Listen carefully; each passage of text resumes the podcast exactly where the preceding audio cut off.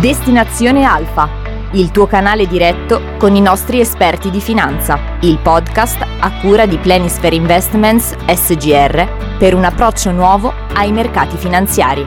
Buon ascolto. Destinazione Alfa. Buongiorno e benvenuti ad una nuova puntata di Destinazione Alfa, il podcast di Planisphere Investments dedicato all'analisi dei temi di maggiore interesse per il mercato. Sono Matteo Nardon, il responsabile dello sviluppo commerciale di Planisphere Investments e sono qui con Giordano Lombardo. Ciao, buongiorno e benvenuti anche da parte mia. Vogliamo dedicare la puntata di oggi ad un tema caldo per la fine anno. È tempo di outlook e di view per il 2023, come si fa tradizionalmente alla fine di ogni anno. Sì, esatto, l'outlook è un po' uno dei riti classici no, della nostra industria, Matteo e ogni anno tutti scrivono fiumi di parole, fanno registrazioni su, su, su previsioni per l'anno dopo, e, però io penso che sia in gran parte eh, francamente un po' un, uno sforzo inutile. Pensi sia tempo perso? È un po' sì, infatti abbiamo detto più volte, no? anche tra di noi, che fare previsioni a breve termine, soprattutto sul lato macro, o sulla direzione a breve dei mercati è un po' un esercizio che lascia il tempo che trova. In realtà nessuno sa cosa farà lo standard puro, cosa farà l'inflazione nei prossimi mesi, eppure vediamo che tutti si lanciano in previsioni precise, quasi al decimale, che vengono poi regolarmente eh, smentite dai fatti in breve termine. Basta pensare che nel 2019, a fine 2019 nessuno aveva eh, tra virgolette pandemia nel proprio outlook per il 2020 e du- alla fine dell'anno scorso nessuno aveva guerra in Ucraina, quindi già queste due cose ci fanno capire. Ah. Ma allora cosa bisognerebbe fare per orientarsi in mercati che rimangono ancora molto difficili? In fin dei conti il 2022 è stato il primo anno in cui l'approccio tradizionale improntato sul benchmark e sul cosiddetto 60-40 eh, non funziona più ed è stato ampiamente confermato dai fatti. Bond e equity hanno avuto performance pesantemente negative nonostante il recupero delle ultime settimane. Insomma, cosa possiamo fare per affrontare al meglio il 2023 che si apre? Beh, allora, innanzitutto eh, già cercare di leggere un po' la situazione, leggere bene la situazione in cui siamo è la, è la cosa più importante. Eh, infatti, quando si diceva asteniamoci da, da, previsioni macro, questo non significa che non dobbiamo in realtà cercare di capire bene il quadro macro in cui siamo e cercare di, di, di, di avere degli spunti per eh, costruire dei portafogli, come dire, robusti ai, ai, ai, possibili shock e ai possibili rischi che, che, abbiamo davanti.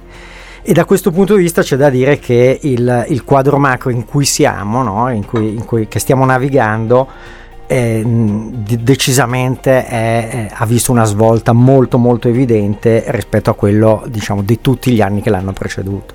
Immagino ti riferirai all'inflazione. Beh sì, principalmente a quello. Il 2022 è stato di fatto il primo anno in cui lo shock inflazionistico, eh, che dopo diciamo, tutti i dibattiti sull'inflazione temporanea, è, è, è venuto fuori prepotentemente e eh, soprattutto erano 30 anni, erano addirittura 30 anni che non vedevamo un'inflazione così alta sia negli Stati Uniti che in Europa. Questo ha, risvegliato non solo l'attenzione delle banche centrali e delle Fed in primis, ma un po' l'attenzione anche di tutti gli operatori e gli investitori. La nuova lotta all'inflazione ha posto fine a un periodo lunghissimo di oltre 20 anni eh, di tassi di interesse, secondo me, eh, secondo noi, eh, che sono stati tenuti fin troppo bassi per tutto questo periodo e di politiche monetarie cosiddette non convenzionali. Eh, quindi questo, questo, risveglio diciamo, sul, sul, tema dell'inflazione ha comportato poi quello che abbiamo visto nel 2022, cioè perdite pesanti un po' su tutti i mercati, sia bond che equity, sia azionari che obbligazionari, e, eh, eppure eh, soprattutto diciamo, dopo un periodo che non soltanto era stato positivo ma aveva avuto anche l'accelerazione di fine 2021 eh, in quella che poi è stata definita la bolla di tutte le asset class. Quindi possiamo considerare morta la cosiddetta put della Fed? Secondo me sì, eh, anche se sinceramente il mercato penso che sia ancora dell'opinione opposta eh, e infatti abbiamo visto diversi cosiddetti rally di bear market, cioè all'interno di un mercato in, in discesa ogni tanto ci sono stati di, diciamo, dei, dei, dei, cicli di rialzo, mm. anche nel 2022. E infatti oggi tutto il dibattito, sappiamo, è concentrato sul cosiddetto pivot della Fed, cioè uh-huh. eh, il fatto che eh, presumibilmente la Fed, una volta raggiunto l'obiettivo di ancorare le aspettative di inflazione e di riportarla verso il, il 2% attesa, potrà tagliare, tornare addirittura a tagliare i tassi e quindi diciamo, mm, tutto torna come prima e... Ehm, e tutto è risolto. Può darsi che sia così. Può darsi, non ne sei convinto? Ma come si diceva, cerchiamo di non fare previsioni a breve, però facciamo due osservazioni. La prima, che se guardiamo la storia economica, per, eh, diciamo, quello che ci insegna la storia è che per abbassare un'inflazione persistente la politica monetaria deve provocare una recessione pesante, una recessione notevole, sicuramente maggiore del, del rallentamento che abbiamo visto fino adesso nell'economia americana. Uh, per cui non mi sembra si possa assolutamente parlare ancora di recessione, basta che guardiamo eh, per esempio alla forza che c'è ancora nel mercato del lavoro. Eh, e d'altra parte, se eh, diciamo, facciamo il, il, calcolo dei cosiddetti tassi reali, cioè sottraiamo l'inflazione co- corrente, non le aspettative di inflazione, ma quella diciamo, che misuriamo che vediamo misurato tutti i mesi dal livello nominale dei tassi, abbiamo ancora tassi reali pesantemente negativi. E anche questo, sinceramente, non mi sembra proprio un viatico eh, di cura dell'inflazione promettente. E la seconda osservazione? Ma la seconda è che se guardiamo la storia economica, ancora una volta notiamo che l'inflazione, eh, per esempio, mh, prendiamo il periodo degli anni 70, in realtà eh, è, è, avanzata, come dire, con ondate successive, non con una marea crescente in maniera continua.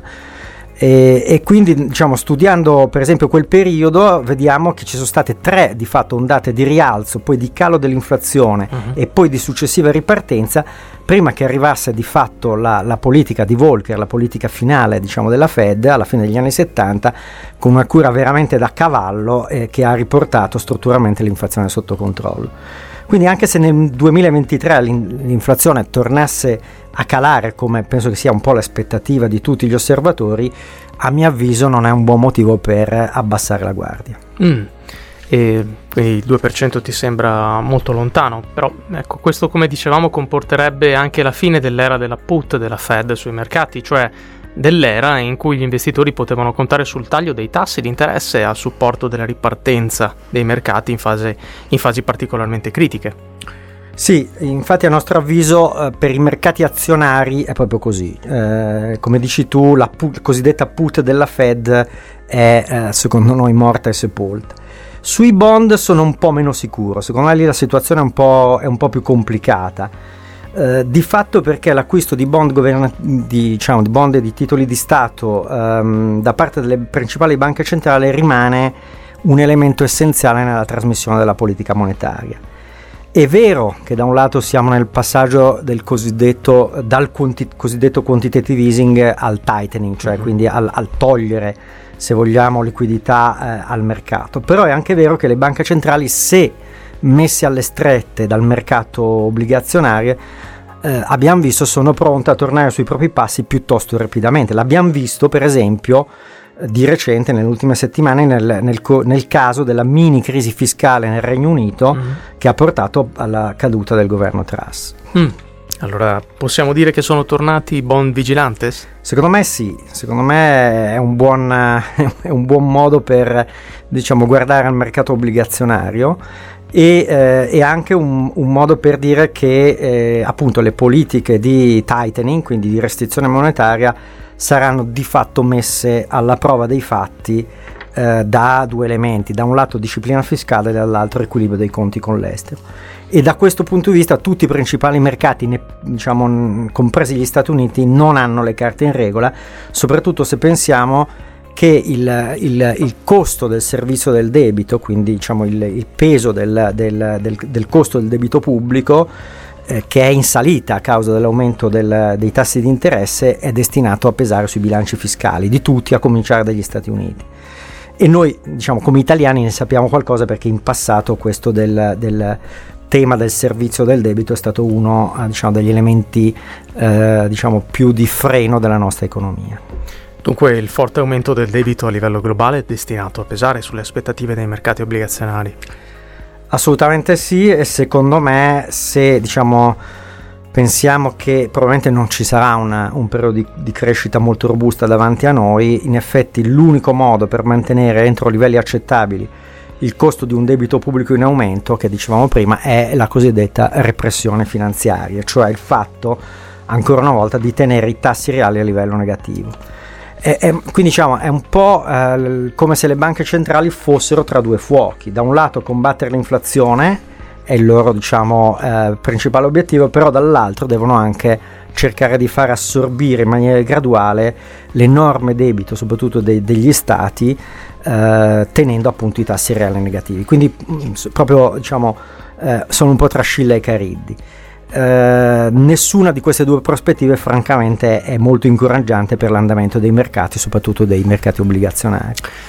Un quadro un po' fosco, direi.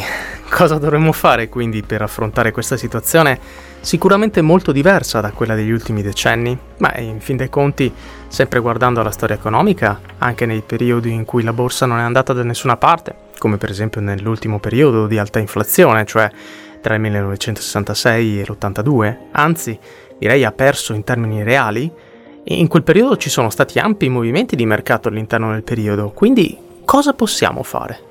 Guarda, hai assolutamente ragione, è proprio andata come, come hai appena detto. Anche nei periodi più difficili per i trend di mercato c'è sempre qualcosa da fare, noi diciamo sempre questa, questa cosa, cioè in primo luogo se diciamo, assumiamo che la nostra lettura del mondo, la nostra lettura delle cose sia corretta, ci potrebbero essere ampie fluttuazioni, anche nei prossimi anni ci potrebbero essere ampie fluttuazioni di mercato a seguito diciamo, del, del, del, degli estremi psicologici a cui gli investitori eh, a volte di cui sono preda, quindi dal massimo del pessimismo a a momenti di euforia e, eh, e, quindi da questo punto di vista proprio perché non abbiamo la, pre- la, pretesa di azzeccare il timing di questi cicli non possiamo essere sempre disinvestiti o stare tra virgolette fuori dal mercato uh-huh. ma eh, dovremo calibrare comunque in maniera diciamo graduale e attenta eh, quanto, quanto aggressivi e quanto prudenti vogliamo essere negli investimenti a seconda delle opportunità che ci sono è questo che intendi quando parli di flessibilità? Sì, proprio così. In realtà ancora una volta non intendiamo eh, flessibilità come la capacità di fare pre- previsioni a breve sui livelli di mercato, ma invece eh, cercare di investire in quelle situazioni in cui c'è già un buon profilo di rischio rendimento. Per esempio oggi, per fare un esempio, alcuni segmenti del, del mercato obbligazionario del credito obbligazionario d'impresa, quindi corporate, ehm, penso per esempio ai finanziari in Europa piuttosto che alcuni titoli dei mercati emergenti, sono già interessanti, quindi si può già eh, cogliere delle opportunità. Mm. E a completamento di tutto sull'azionario? Ma allora, in questo contesto, diciamo, caratterizzato da, da, da, un nuovo regime, come abbiamo cercato di dire a livello macro, penso che ci sarà una, eh, diciamo, un cambiamento importante, quello che viene chiamato un cambio di leadership cioè alla, all'interno della classifica dei titoli per capitalizzazione emergeranno secondo noi delle storie diverse rispetto a quelle che hanno funzionato negli ultimi due decenni. Tra i nuovi leader, quindi tra, tra mm-hmm. le società che ci aspettiamo che, che possano emergere, dovrebbero esserci titoli legati all, all'estrazione di materie prime, i titoli energetici, ancora una volta, le cosiddette azioni value, dove eh, l'Asia e l'Europa eh, sono particolarmente interessanti e gli industriali. Eh, invece il testimone di leadership eh, diciamo, dovrebbe, eh, dovrebbe, passare a spese eh, di quello che è andato bene fino adesso, cioè soprattutto il cosiddetto big tech, la grande tecnologia, che ha sostenuto il bull market appena terminato e dovremmo anche cercare in generale di evitare le aree growth, soprattutto nel caso di quei titoli, di quelle società con business model che non hanno ancora eh, diciamo appunto business comprovati e lo stiamo vedendo in, già in queste settimane hanno sofferto in maniera decisa la correzione di mercato.